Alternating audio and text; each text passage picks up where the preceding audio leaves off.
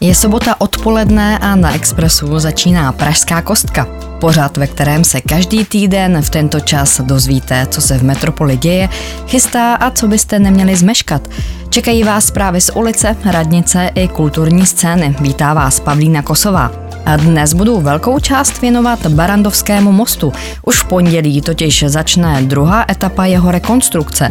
Potom vás vezmu na festival zvířecích piv nebo na prohlídku do Klementina. Pražská kostka právě začala, máte se na co těšit. Pražská kostka s Pavlínou Kosovou. Blíží se velké dopravní omezení na nejvytíženější dopravní stavbě v Česku na Barandovském mostě. Silničáři začali dnes v sobotu 13. května na mostě vyznačovat dopravní omezení a samotné opravy v rámci druhé etapy rekonstrukce Barandovského mostu pak propuknou v pondělí 15. května. Jak nestrávit polovinu dne v koloně před Barandákem, pár rad dala dohromady technická zpráva komunikací. Tady je máte. Zvolte jiný druh dopravy, městskou hromadnou dopravu nebo třeba kolo. Musíte-li usednout za volant, zkuste se Barandovskému mostu vyhnout anebo jezděte mimo špičku. Využijte objízdné trasy. Před jízdou si vždy vyhledejte aktuální informace o stavu dopravy. Při cestování používejte navigační aplikace, jako je Waze, Google Maps a podobně. Uvíznete-li v koloně, zachovejte klid. Jezděte ohleduplně a předvídatelně. Musíme se smířit s tím, že oprava Barandovského mostu Pražany zatíží, říká primátor Prahy Bohuslav Svoboda. Jako primátor budu tu rekonstrukci velmi bedlivě sledovat, ale důvěřuji svému prvnímu náměstkovi, který má dopravu na starosti, že udělají všechno pro to, aby to proběhlo podle plánu a co nejméně zatížilo Pražany. Ale že je to zatíží, to je bezesporu pravda a s tím musí počítat. Jaké konkrétní omezení nás čekají a jaké technologie budou při opravě mostu použity, popsal radní pro dopravu Zdeněk Hřib vyjde v každém směru jeden pruh, budou tam tři provizorní pruhy v každém směru a hlavně bude uzavřena ta barandovská rampa.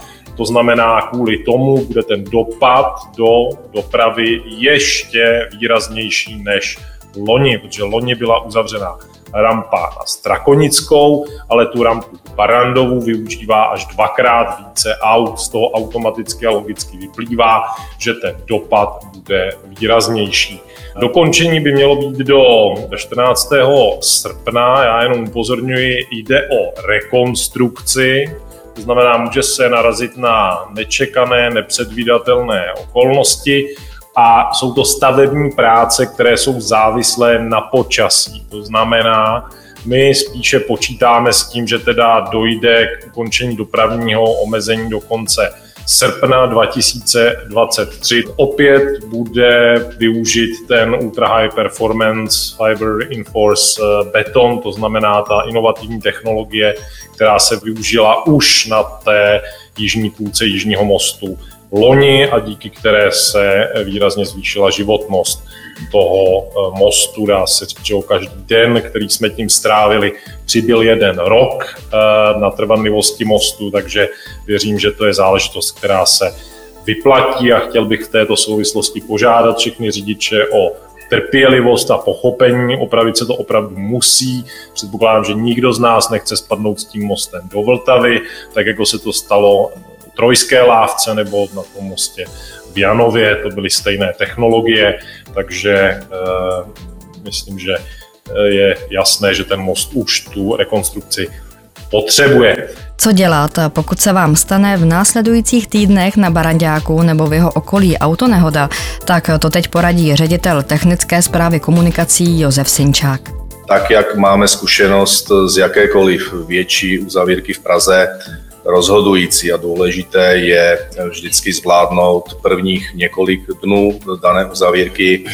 Doufám teda, že eh, počasí nám bude přát a nenastane eh, deštivý, deštivý den 15 května, to by ta doprava byla velice komplikovaná sama o sobě, na tož ještě ovlivněna rekonstrukcí Barandovského mostu. Co se týká nějakých incidentů, které mohou z času na čas nastat, ať už jsou to technické závady na automobilech, drobné dopravní nehody, jsou připravené odtahové služby. Tady bych chtěl poprosit jenom řidiče, eh, aby se nám nestávala eh, situace z minulého roku.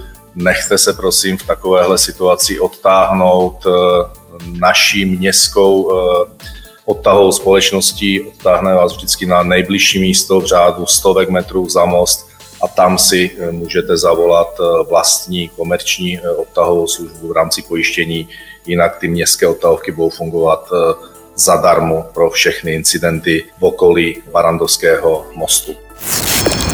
Pražská kostka. Na Expressu. Posloucháte Pražskou kostku, kde je hostem docent Zdeněk Lokaj z dopravní fakulty ČVUT. Eh, díky, že jste si na nás našel čas. Dobrý den. Hlavní téma je jasné, Barandovský most. Chystáte se v pondělí přes něj jet nebo raději necháte auto doma? Já budu trošku eh, menší hrdina, to znamená, já raději v pondělí, stejně jako většinu mých cest do centra, eh, budu používat městskou hromadnou dopravu a auto nechám doma. Co ale mají eh, dělat ti, kteří přes Barandák jet musí, kde podle vás bude ten největší problém? Ti, kteří se nemohou Barandovskému mostu vyhnout, tak by měli být především trpěliví a měli by si dát dostatečnou rezervu a ráno, než vyrazí, tak by se měli podívat, jaká je dopravní situace, aby případně zvolili nějakou objízdnou trasu, protože ta situace může být špatná, ale také nemusí, jak jsme se přesvědčili v minulém roce. Ta situace asi nejkomplikovanější bude na nájezdu od ulice k Barandovu, protože rampa, která vede dopravu směrem na Barandovský most, tak bude uzavřena. To znamená, ovlivní to vlastně nejen obyvatele Barandovského sídliště a Hlubočep, ale také Eh, řidiče, kteří by se k Barandovskému mostu blížili od silničního okruhu kolem Prahy, to znamená z dálnice D5. A dala se ta rekonstrukce naplánovat jinak a lépe? Ono to je hrozně složité. Musíme si uvědomit, že Barandovský most je součást městského okruhu, to znamená, je to obchvat. A je to vlastně nejvytíženější most v České republice. Ta denní intenzita tam je 140 tisíc vozidel. To je tak obrovské číslo, že pro tento most nemáme alternativu. Samozřejmě, že by pro stavaře bylo nejjednodušší, kdyby most zavřeli a dva roky ho opravovali. Ale to vlastně v prostředí Prahy není možné. Proto se musí most opravovat za provozu, což samozřejmě znamená i jisté komplikace, omezení dopravy a tak dále. A vlastně ve chvíli, kdy se stane jakákoliv dopravní nehoda na Barandovském mostě, tak eh, ta porucha se vlastně šíří po celé síti. Proto pak můžeme potkat kolony v Troji, vlastně za tunely, nebo třeba až na úrovni magistrály, případně na jižní spojce dále směrem do Štěrbohol. Jaké objízdné trasy zvolit?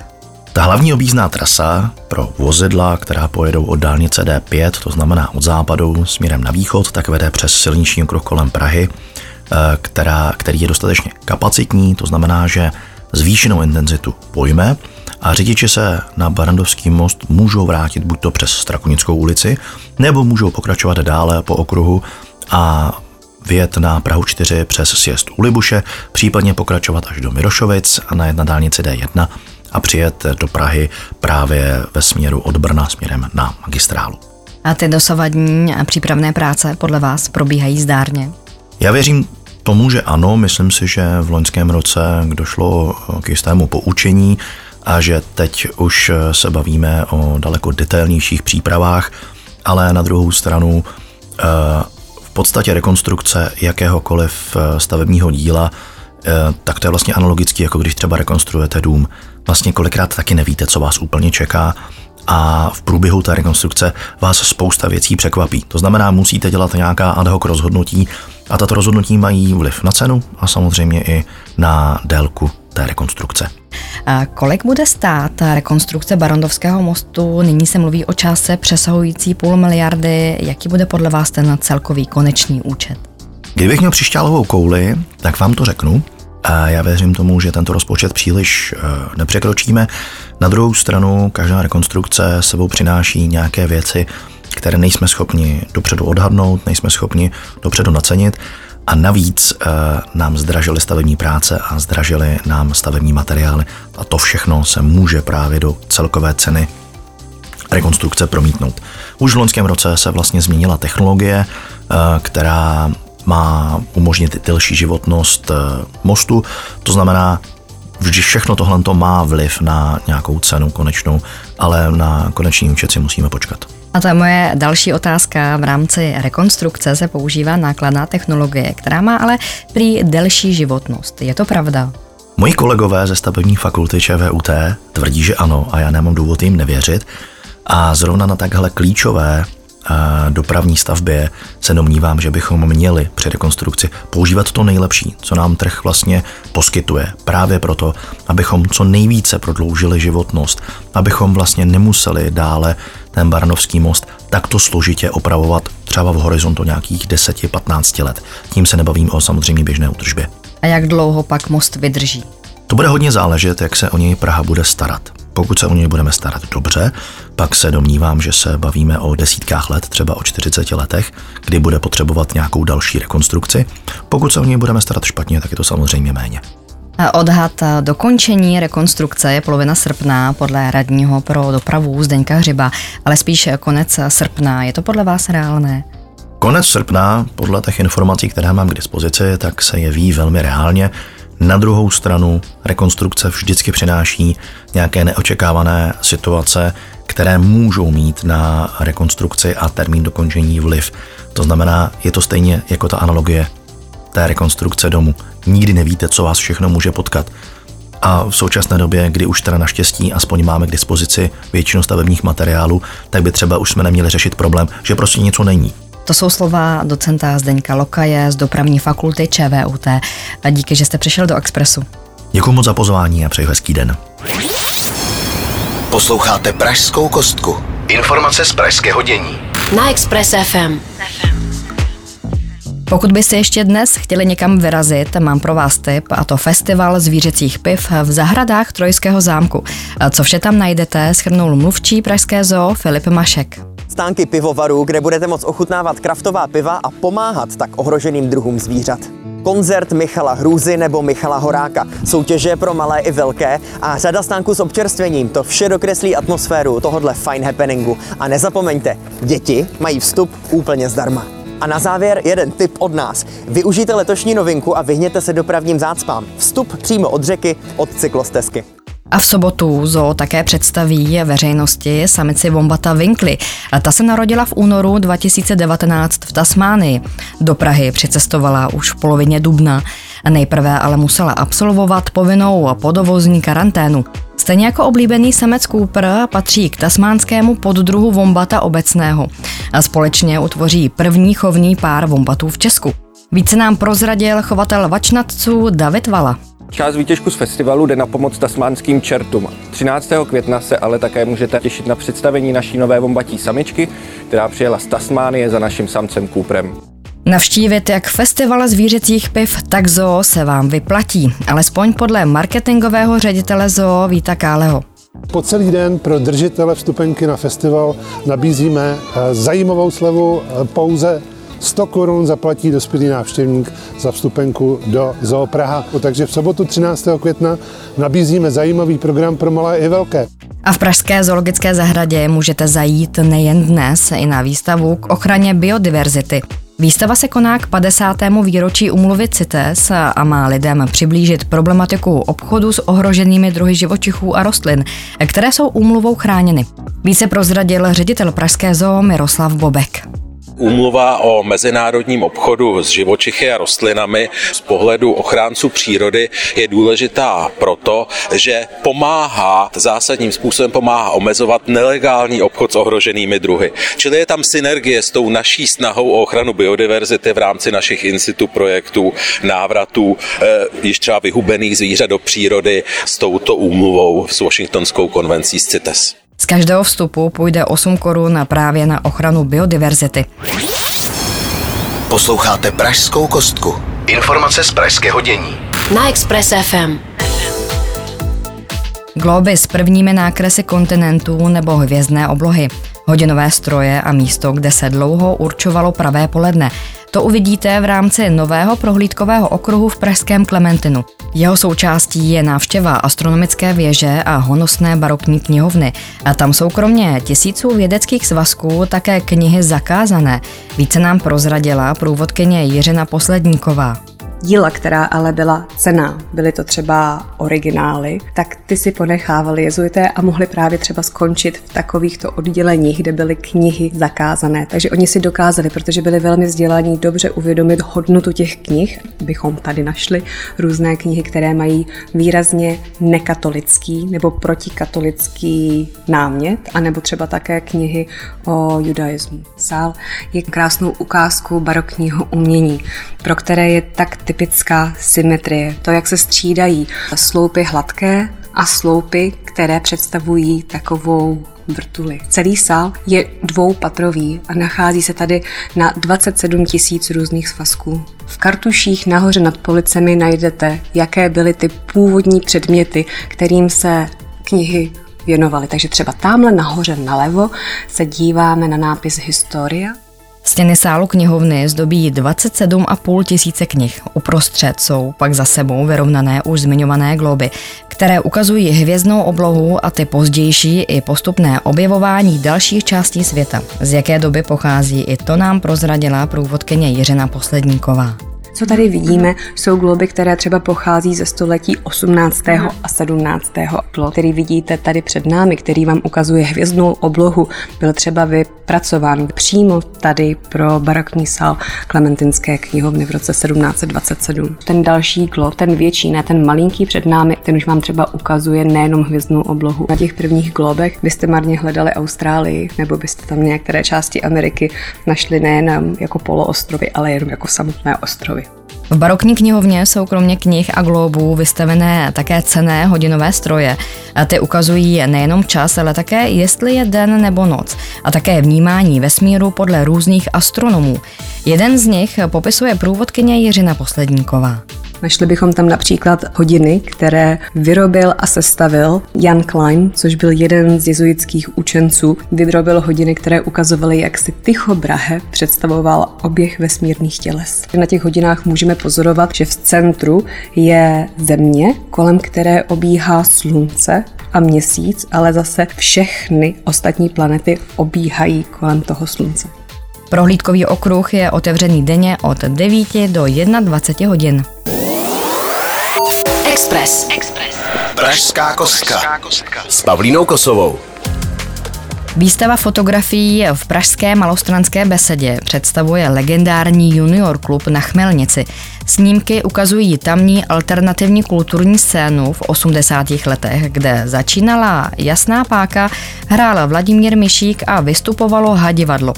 Snímky na výstavě ukazují pestrý program klubu v 80. letech od koncertů tehdy neznámých kapel až po divadelní představení. V klubu fotil i fotograf Jaroslav Holý. Potkal vlastně úplně ty začínající soubory, ať už to byly Jasná páka nebo první představení hadivadla v Praze, první vystoupení Minatanaky v Československu, to bylo zjevení vůbec jeho projev a všechno bylo tak jako jiný, než jsem tady zvyklý v Evropě. A začal i Mezinárodní hudební festival Pražské jaro. Už 78 let těší Mezinárodní hudební festival diváky nejen z Čech, ale i ze světa. Letos Pražské jaro zahájil orchestr Velšské národní opery v čele s dirigentem Tomášem Hanusem. Nabitý program na několika místech Prahy bude pokračovat až do 2. června. Pokračuje dramaturg festivalu Josef Třeštík naprosto špičkový hráč, nesmírně zajímavá osobnost, hraje s těmi nejlepšími světovými orchestry i komorními partnery. Do Prahy zavítá i legenda americké hudby John Adams. O jeho vystoupení jsme mnoho let usilovali, podle všeho se to stane jeho prvním vystoupením v České republice. John Adams vystoupí s Českou filharmonií a ten program je mimořádně zajímavý. Zazní samozřejmě jeho díla, ale zároveň je doplňuje o skladby svých oblíbených autorů. Říká ředitel Pražského jara Pavel Trojan mladší. Těšit se můžete také na pět koncertů, kde uslyšíte devět skladeb ve světové premiéře, které napsali čeští autoři na objednávku festivalu. Zazní v podání Klangforum Vín v rámci druhého ročníku víkendu soudobé hudby Prague Offspring v Holešovickém centru současného umění DOX. Zuzana Flípková, Express FM. Express. Express. Pražská kostka. S Pavlínou Kosovou. Příští týden v pondělí 15. května startuje festival městské architektury Open House Praha a díky této akci se můžete podívat zdarma do desítek běžně nepřístupných domů a prostorů. Bude to už devátý ročník tohoto festivalu. Potrvá týden a z programu zmiňme například možnost prohlídky Černínského paláce, sídla Ministerstva zahraničních věcí. Tam můžete zajít v sobotu. O víkendu bude zpřístupněná i budova elektrických podniků Praha na adrese Bubenská 1 a v rámci festivalu můžete vyrazit i do Trmalovy vily. Kdy a na co se můžete těšit, popsala Expressu Markéta Pichová, produkční Trmalovy vily. V sobotu 20. května budeme mít v Trmalově vile otevřeno od 10 do 18 hodin. Ve 13 hodin bude prohlídka pro děti s pracovními listy pro malé architekty, která jim přiblíží architektonické pojmy a témata zábavnou formou. Doporučený věk je od 5 let. Vzhledem k tomu, že není možnost rezervovat si čas, můžete si u nás odpočinout na zahradě, než na vás dojde řada. To byla pozvánka na Open House Praha a to končí dnešní Pražská kostka. Už za týden se na vás těší Pavlína Kosová. Pražská kostka. Na Expressu.